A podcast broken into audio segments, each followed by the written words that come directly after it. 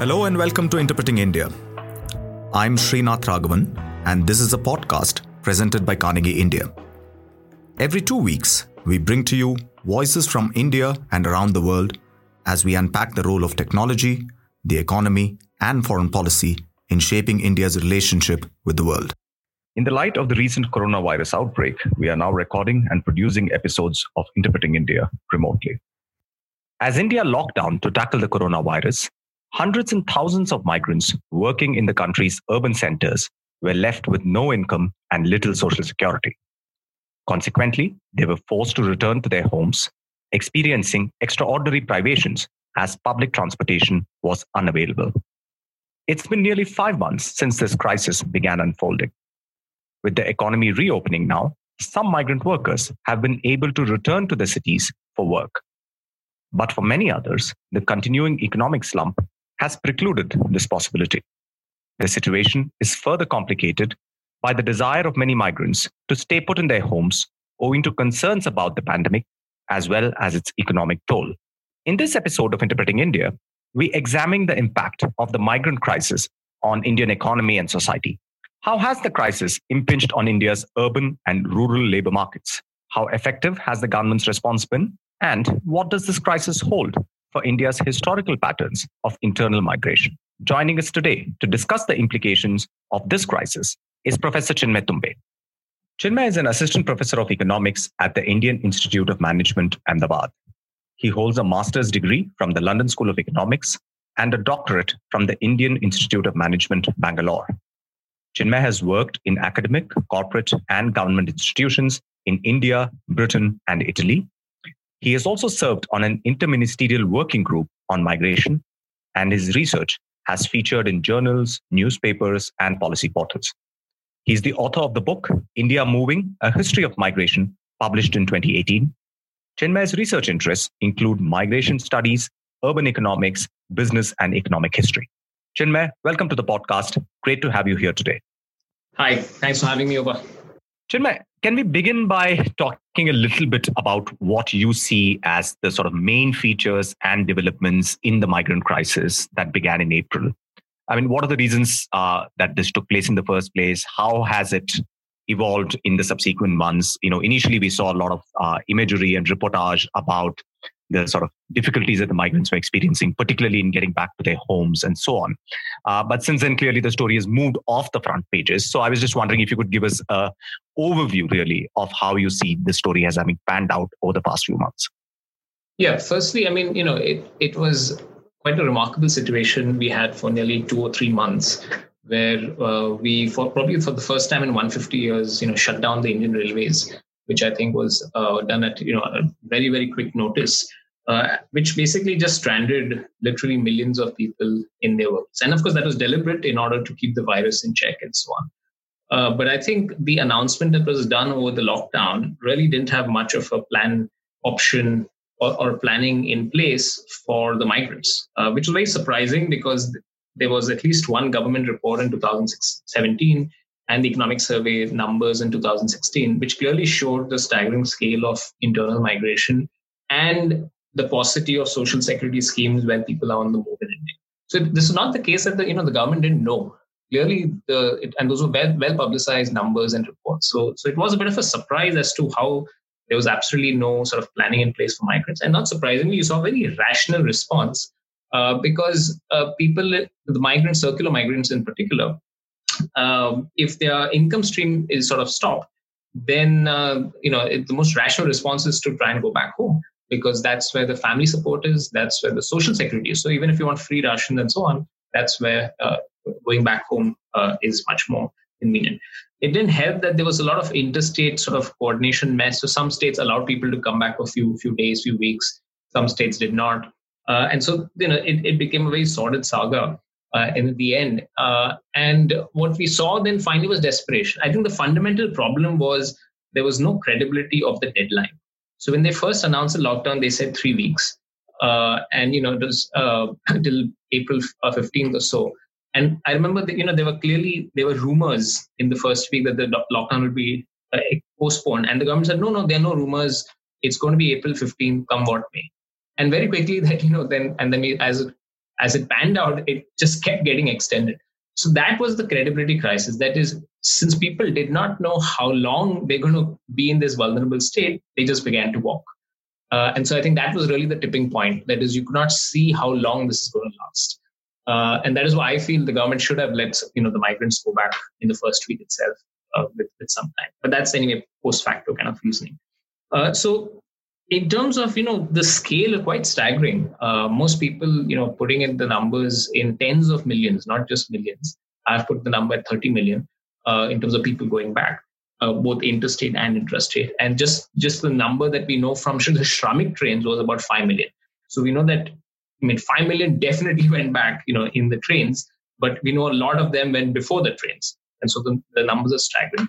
And the way they went back you know I mean, it was really literally seen since partition, where you know you see these long corridors of people walking uh, and so on. So quite a horrific incident.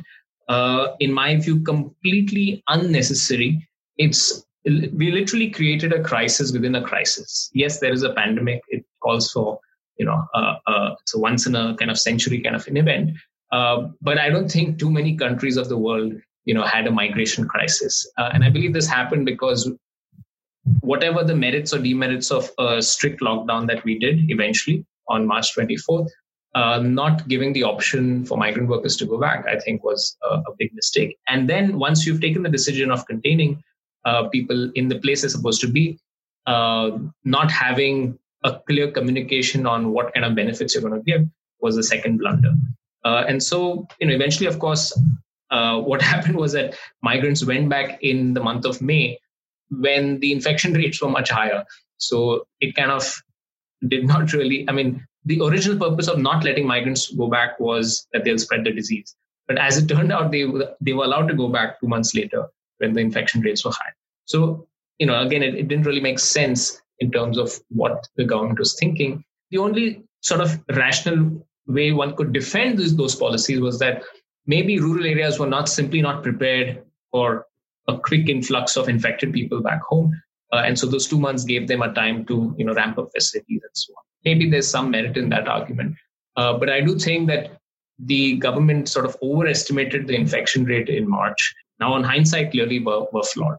Right, Chinmay, the comparison that you made to partition and the kind of uh, you know flow of people that we saw then, in some ways, is a very striking comparison. But uh, but it also seems to me that on this occasion, you know, unlike say what happened at the time of partition, where the movement of people was actually geographically quite localized, if you look at it, right? I mean, obviously the scale and the convulsions were phenomenal, but uh, you know, the movement was actually in, in in many ways geographically fairly localized. Whereas what we saw here was at a more or less a very large kind of peninsular uh, and North Indian scale, right? And it, it seems to me that the crisis has really, in a way, put the spotlight on in terms of showing us how the economy is constituted, you know, which is how these patterns of migration are in some ways so central to the way that our economy functions.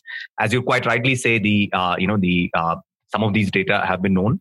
Uh, the economic survey of 2016, uh, to which I think you also contributed, if I'm not mistaken, uh, does sort of did put out uh, some of these things in considerable number. But I think, like all crises, you know, when uh, one of the good things about crises is that you know we learn to look at our systems from angles that previously might have escaped us. And it seems to me that you know this crisis really thrown into sharp relief the importance of migration cycles and remittances to various parts and regions of India.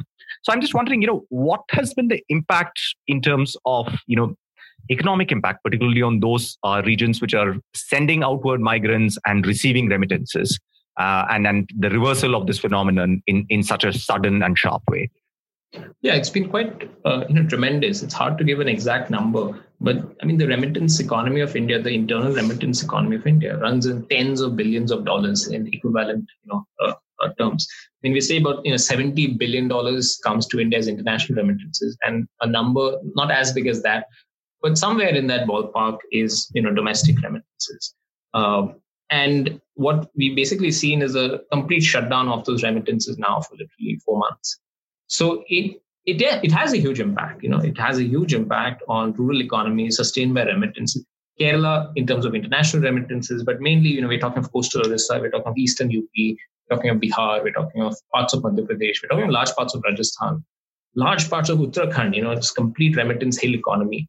So the remittance economy of India, I've you know estimated affects about 20% of households in rural India. So one in five households in rural India has been really affected by just this complete uh, sort of switching off the tap of remittances. Uh, and that is why you're seeing, you know, at least some migrants come back now because they realize how important the jobs are, how important remittances are. So there's absolutely no doubt that, you know, th- there's an economic knock-on effect. And I'll just give you an example. Even before the pandemic, for example, you know, this going back home has happened in the past whenever there was an industrial recession, but they were localized. And of course, the trains were working uh, at that time, so they didn't have to suffer the journey. So, for example, in Surat, you know, Surat is completely linked to. I mean, a huge part of it is a, a diamond industry. Uh, a huge part of it is the synthetic textile industry. And so, whenever there was a recession, people would just you know, go back home because there's no work available. So, it's a classic response of migrants uh, to go back home. And whenever the Surat's economy would be hit, you would find a knock-on effect in Ganjam in coastal Orissa, which sends a lot of people to Surat. You would find an impact on Bhavnagar and Amreli districts in Gujarat, which send people to Surat. So the Surat's economy is linked to the international economy, but it's also you know linking itself to the economies of Ganjam, economies of Bhavnagar and And so the same thing has happened now. Surat, of course, is devastated. I mean, the labor force, you know, went back eventually in, in May, and there were you know literally protests and so on out there during the crisis because you know something like sixty percent of the workforce there comes from uh, outside. Uh, so when these people have gone back now, it has really shut down the remittance uh, supply. Uh, and so those source regions, you know, one in five households in rural India uh, are, are, are, really, really badly affected by uh, uh, this migrant crisis. And that is why I think the, the pressure, when people say, you know, what policy options exist, I think the pressure to go back to the cities is, is immense because uh, there is considerable distress uh, thanks to that. I should mention, though, there is a migration season. You know, there is a, a calendar of migration and people do go back in the month of June and July every year for the monsoon season. So, in that sense, you know, like the construction industry, it, it, it goes in a small like standstill during June and July every year because of the monsoon. And labor also goes back. And after the monsoon, when they finish the sowing and so on, they come back. So there is a seasonality to the large circular migration that we're seeing. What is different this year is that people have gone back a month or two earlier, and you know they might come back on time or they might come back a bit later. So that's it's disrupted that migration calendar. That, and that's why the economies of the month of May when unlock started, there's literally no labor, which was unexpected. In June and July, the construction industry anyway anticipates a shortage of labor because anyway people go back. Uh, but I think April and May was you know completely unanticipated. So huge knock-on effect in the source. Right, and uh, clearly, you know, the economy is slowly coming back into activity. But uh, you know, various sectors are going to take you know different time scales by which they may even come back to anything approximating the sort of pre-lockdown kind of uh, levels of activity right? And uh, it's not even clear what the impact of this prolonged period of economic lockdown will have on the sustainability of many of these businesses and even perhaps of industries right? I mean things like construction industry seem to be in pretty deep water. So how should we then think about you know the resumption of you know migratory flows back into urban labor centers given that the economy is not going to come back in one big bang right? I mean it's it's going to sort of sh- shift its shape considerably as it tries to get back to something appro- approximating what happened before the uh, lockdown happened. Yeah i think right now the economy is still operating i mean at the peak you know we're seeing about 15 to 20 percent of the urban workforce just emptied out. Uh, and that's clearly not resumed at full capacity right now because a lot of people are still back home. Uh, I think you know what you said is really right. That it's not that the economy will just go back on full swing, and there's just a lot of bankruptcies, a lot of firm closures which will happen. So the migrant, uh, when the when when you know in the coming months, migrants will come back, in my view, uh, but there will be fewer opportunities now in urban areas. So it's going to be, you know, it's it's there will be some guys. I think the way it will work pan out is through these social networks that the migrants come with. So there is one migrant stream which is extremely contractor based. Now that's interesting because a lot of them have lost faith in contractors because the contractors just completely abandoned them during the crisis. So that's also an interesting thing. What happens to the contractor in the construction industry? But the bulk of the workforce, you know, the whole the whole uh, sort of swiggy economy or uh, the drivers, the plumbers, this whole informal economy, they are not really coming through contractors. They are coming through family friend networks. And so what you see is, you know, few people going from the family, or the friends, and then they will sort of on the phone say, "How you can come now." Or you know, wait for a month. So those kind of social network channels will kind of mediate the demand and supply of labor. In the construction industry, wherever the demand is needed, in fact, I would say this is a great time to be labor because you know you what you're seeing is this huge incentivization or literally pampering of labor to get them back. Uh, so you're seeing, you know, uh, people being literally airlifted, given bonuses, benefits, because there's just such, such a shortage of labor in cities.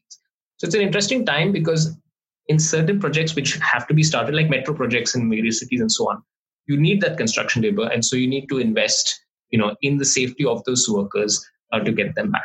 I think what firms have to do when they have the cash is to really, you know, ensure that basic you know health so for example they should take the onus of testing they should uh, take the onus of you know providing basic uh, uh, health provisions and ensure workers that you know these are safe conditions because that's the only worry for workers before coming back. I mean workers would love to come back right now uh, but they do have a worry that you know what if we get the disease? And so that kind of uh, safety kind of communication has to be conveyed by the employers. Uh, overall i do think though that you know a lot of them I think I think let's just put it this way: the situation in rural areas is much worse in terms of the employment scene now that everyone has gone back than urban areas. So people will still come back. You're right that you know there'll be firm closures, but uh, but using this social net network kind of mediation, I think this is how the demand supply is going to sort of sort of uh, kind of match itself in, in the coming months. Sure. And in the meanwhile, how does the situation in the rural economy look to you? I mean, this very high level of reverse migration. I mean, the numbers which you're talking about is staggering, right? I mean, uh, clearly has been a huge sort of influx back home. And yes, the, the reported numbers of rural workforce have gone up, but clearly it's, it's not very obvious to me that, you know, the rural economy is capable of suddenly absorbing these many numbers of people. And clearly a lot of people are reporting that they are working, but are perhaps not working at all. Uh, and then the government has to amp up various kinds of, you know, support schemes, etc. So, so what exactly is your reading of how the rural economy has coped with this uh, reverse flow of migration? Yeah, see, I think it's again the timing, you know, the seasonality. We've not seen any like you know major events and so on, precisely because the last three months were June, July, August, which is the classic, you know, agricultural uh, season. So in that sense, that's kind of absorbed that labor. I mean, you know, obviously we're saying that people could have made done all that agricultural work with none of this labor force will just come back. But it's like an additional help in the family. So, you know, people are doing all those kind of tasks and so on. I think now the real problem starts, you know, from September onwards. This is the non seasonal aspect of the migration. So from now on, every day is very unusual for the migrant worker who has gone back because during from September onwards, they're usually not back home. So now I think you're going to really see these cries of unemployment sort of out. And of course, there'll be elections in a few states, and I think this will be a huge issue uh, you know, of giving jobs and so on. Now, so far, state governments have, you know, tried to roll out packages, this, that. I mean, just the numbers are just too, too much, you know. I mean, if the firstly, these are migrations with literally, in my, in, I've argued, you know, more than 100 year histories. They cannot be like shut down, you know, overnight. There's a cultural aspect of migration and also the fact that uh, these are very strongly networked. I think what will happen is a lot of migration networks will change in terms of destinations. So it's not the case that a lot of these places will uh, reduce out migration, but they might choose new destinations. So if Delhi treated you badly and your friend says, you know, the Bangalore was much better, let's let's go to Bangalore. So in past, and I'm saying this because in past shocks, this is what has happened. So whenever you've had shocks, the source regions, I mean, there's a particular you know dynamic to that out migration. Uh, but dest- so in India, in the last hundred years, the source regions have been pretty much the same because fundamentally it's driven by population density, you know, uh, or, or, or, calamities like in coastal Orissa, cyclones, or in Bihar, it's the floods. Uh, and so density and those calamities have, you know, created those pressures to outmigrate. But the destinations have changed over time. So Punjab was a big attraction for Biharis. Now they're going down south. Uh, similarly, you know, a lot of Biharis, for example, are going to the Gulf also. So I think that the destinations are more likely to uh, change based again on you know these social networks and the information passed on on there. Uh, the other stuff which state governments are doing i mean what state governments can do is to kind of this is if you're asking what can source region state governments do i think this is a good time to really invest in some of their key cities. Instead of trying to you know focus on rural development and absorb that labor that i don't think that's a really feasible task. It's it's just not enough I mean, just too many people basically to give any meaningful jobs. You're seeing the reports on Manrega.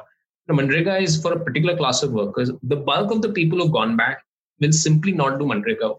It's as simple as that. When you're earning so much in the city, so much more in the city, you will not bend down to do Manrega work. There is, of course, a class of workers which, which are taking Manrega and it's at record highs, but the bulk of the people will not do Manrega work. So what it means is that, you know, and this they're saying that India India lacks urban infrastructure, India lacks uh, good investment in cities. If state governments actually are interested in the source region, they should. So in Bihar, for example, you know, Patna should be the, the magnet for a lot of migrants who would otherwise go to Bombay. Of course, the, the problem is that, you know, as we know from the fiscal crisis, there's simply no money. So there, there's literally little that the governments, as of now, can do to, you know, uh, uh, sort of shore up the economy. And I think that's what you're seeing slowly. Bihar, UP, initially they announced a lot of, you know, uh, schemes and policies, skill mapping, this, that but eventually they're just going to leave it to market forces and say please you know leave the state as soon as possible and get jobs and send back money to us i think that's really what's going to happen yeah, no, I, I think that, that that's an important point, you know, because uh, at this point of time, the states are in a fiscally much worse situation than yeah the central government is. So it's it's it's going to be difficult for them to pick up the slack, so to speak. But but you also make a very important point about you know what kind of overall patterns of economic development should we think about? And that's a question I want to come back to towards the very end. Uh, but it strikes me that one of the other sort of aspects of our existence that this crisis has sensitized us to is the almost abject failure of social security schemes. You know, we have things like the Interstate Migrant Workmen Act, you know, somewhat inappropriately named for our times, but um, which is supposed to be protecting the rights of migrant workers. Uh, but you know, it's it's very clear that none of these have really paid off in the face of such a big crisis. And I'm just wondering, what do you think the government is trying to do in order to promote the resumption of economic activity? Uh, are there more things that they can do? Uh, I mean, I've heard some kind of talk of, you know, the government perhaps bringing in something like an urban equivalent of uh, an employment guarantee act. So, do you think that's going to help?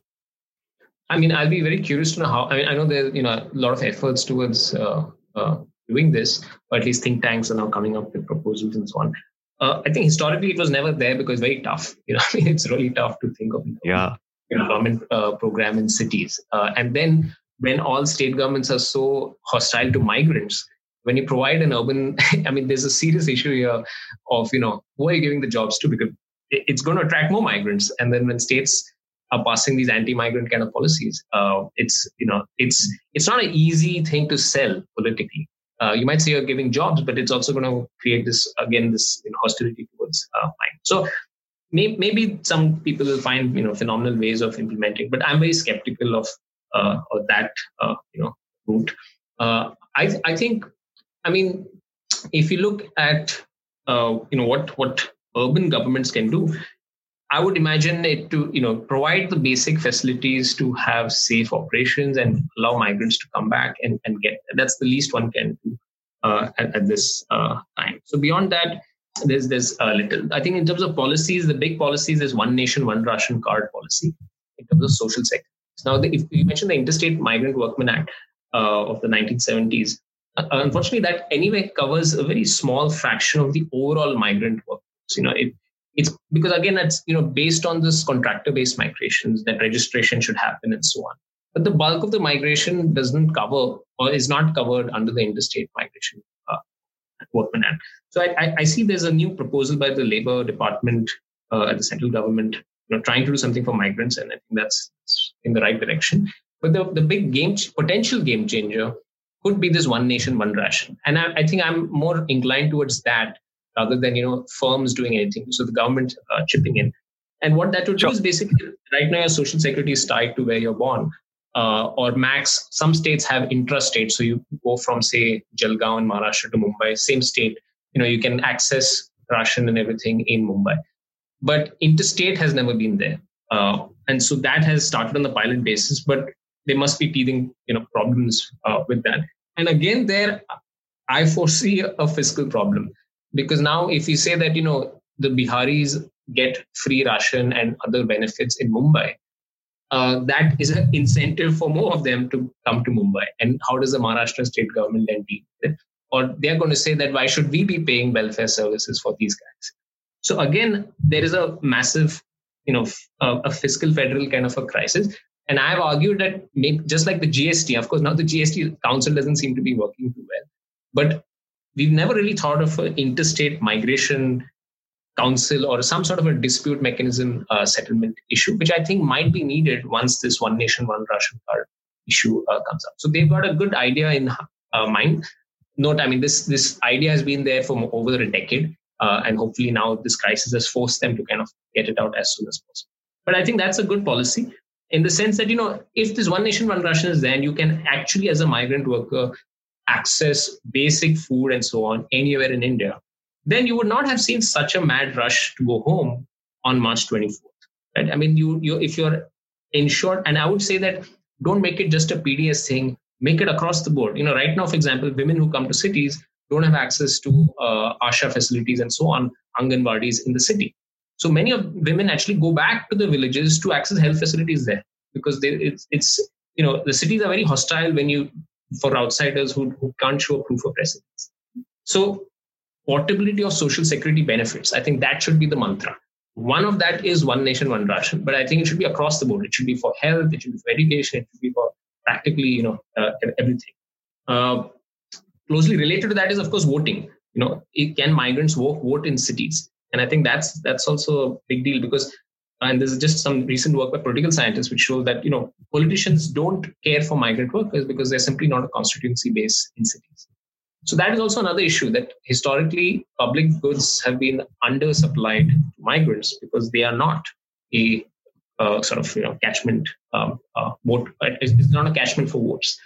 So one level is you know portability of social security benefits so that in future crises like this, people can stay out in the cities for at least a few weeks. I mean, what we've seen now is that the you know literally few days and there's vulnerability. Uh, and the other thing is for migrants to be a bit more invested in cities. For that, they should be able to vote. And so I would say residence-based voting for municipal elections might be also, you know, a good idea.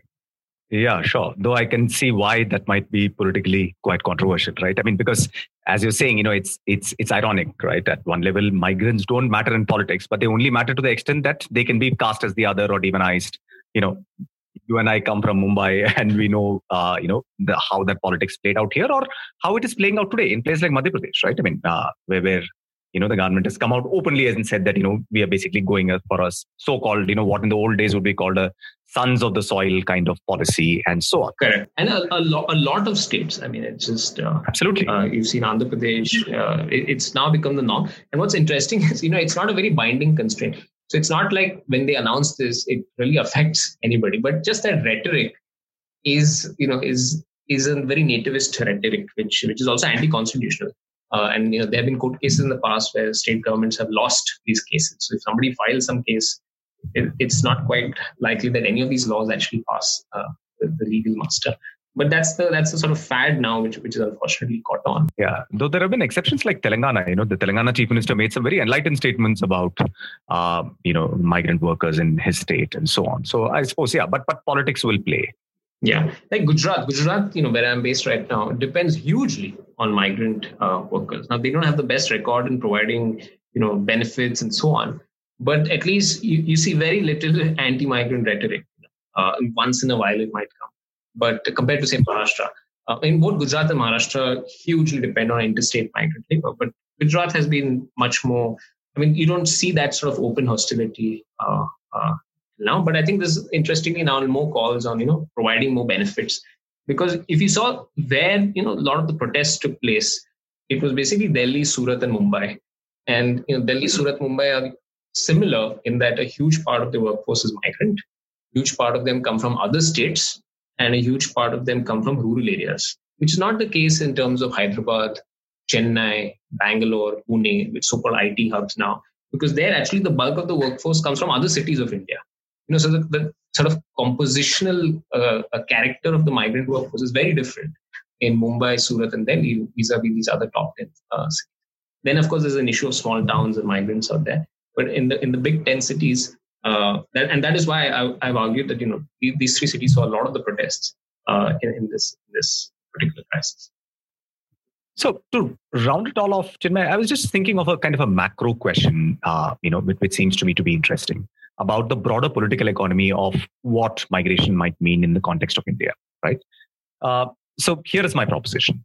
Now, as you rightly point out, this crisis has shown us, you know, in, in some ways it has been like an X-ray sort of photograph of the patterns of migration uh, in India. And what emerges is that there are certain states, particularly in the what in the olden days would be called the Gangetic Valley, right? I mean, uh, in North India, which are the main sources of migration outflows.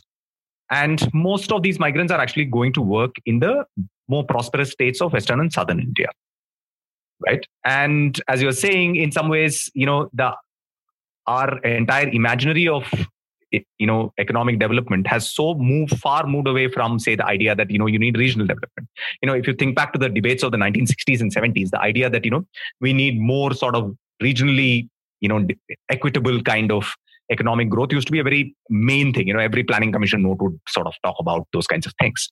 But all of that has clearly fallen off the map.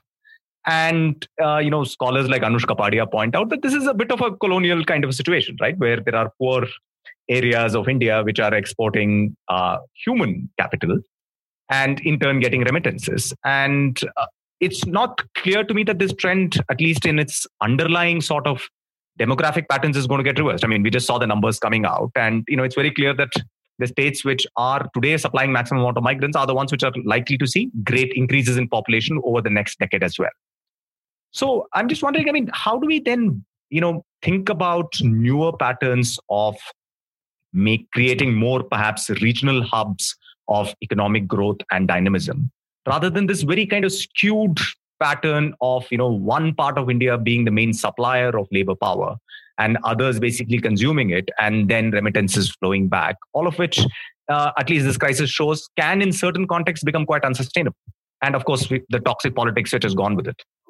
Yeah, I mean, just to give an example, uh, you know, for example, this Mumbai Delhi inf- infrastructure corridor. You know, I mean, there's this whole corridor which goes from Ahmedabad, Jaipur, Delhi. I mean, this this has been in the news for a long time and so on. Yeah. And at that time, I mean, the classic question was, you know, why couldn't you? I mean, these were places which were already well connected and you know everything. If you had, I mean, India's problem is, or what India needs really is a Delhi to Calcutta economic corridor. I mean, that is really the heartland of poverty in India.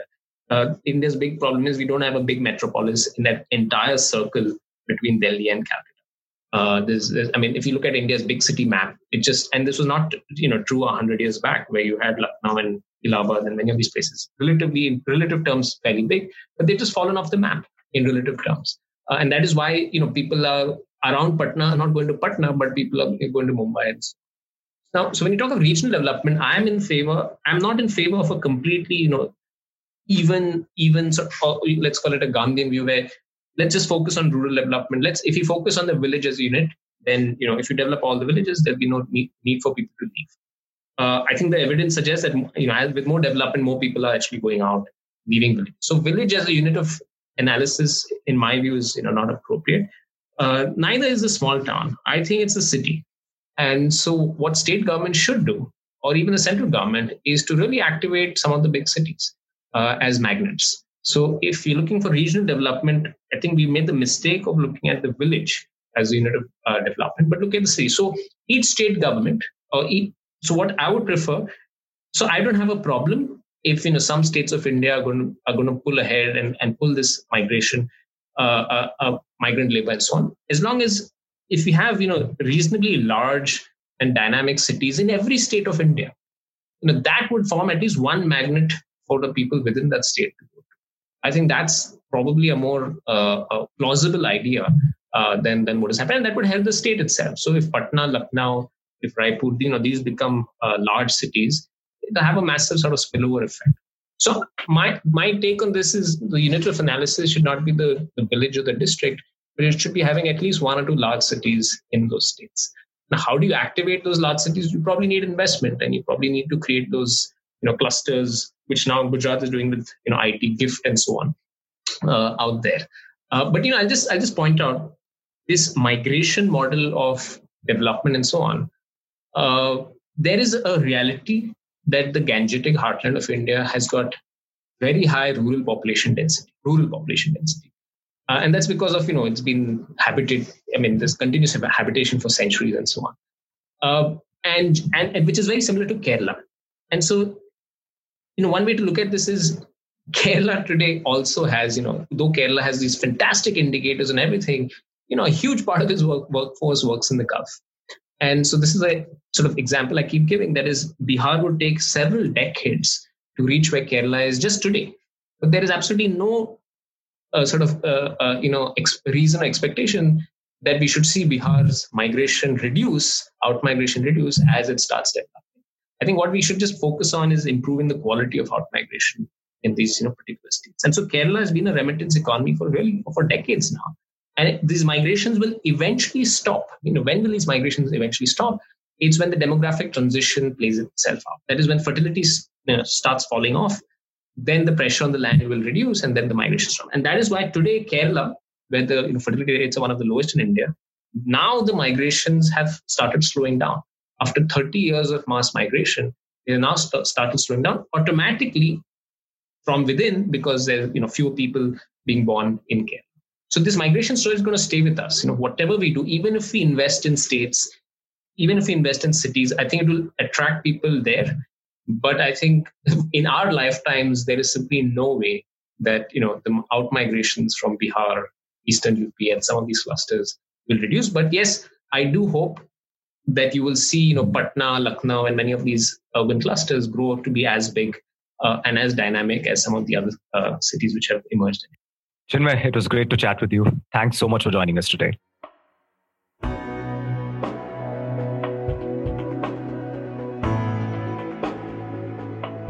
Thank you for listening to this episode of Interpreting India. Stay safe and don't forget to wash your hands. For more information about the podcast and the production team, you can follow us on social media and visit our webpage.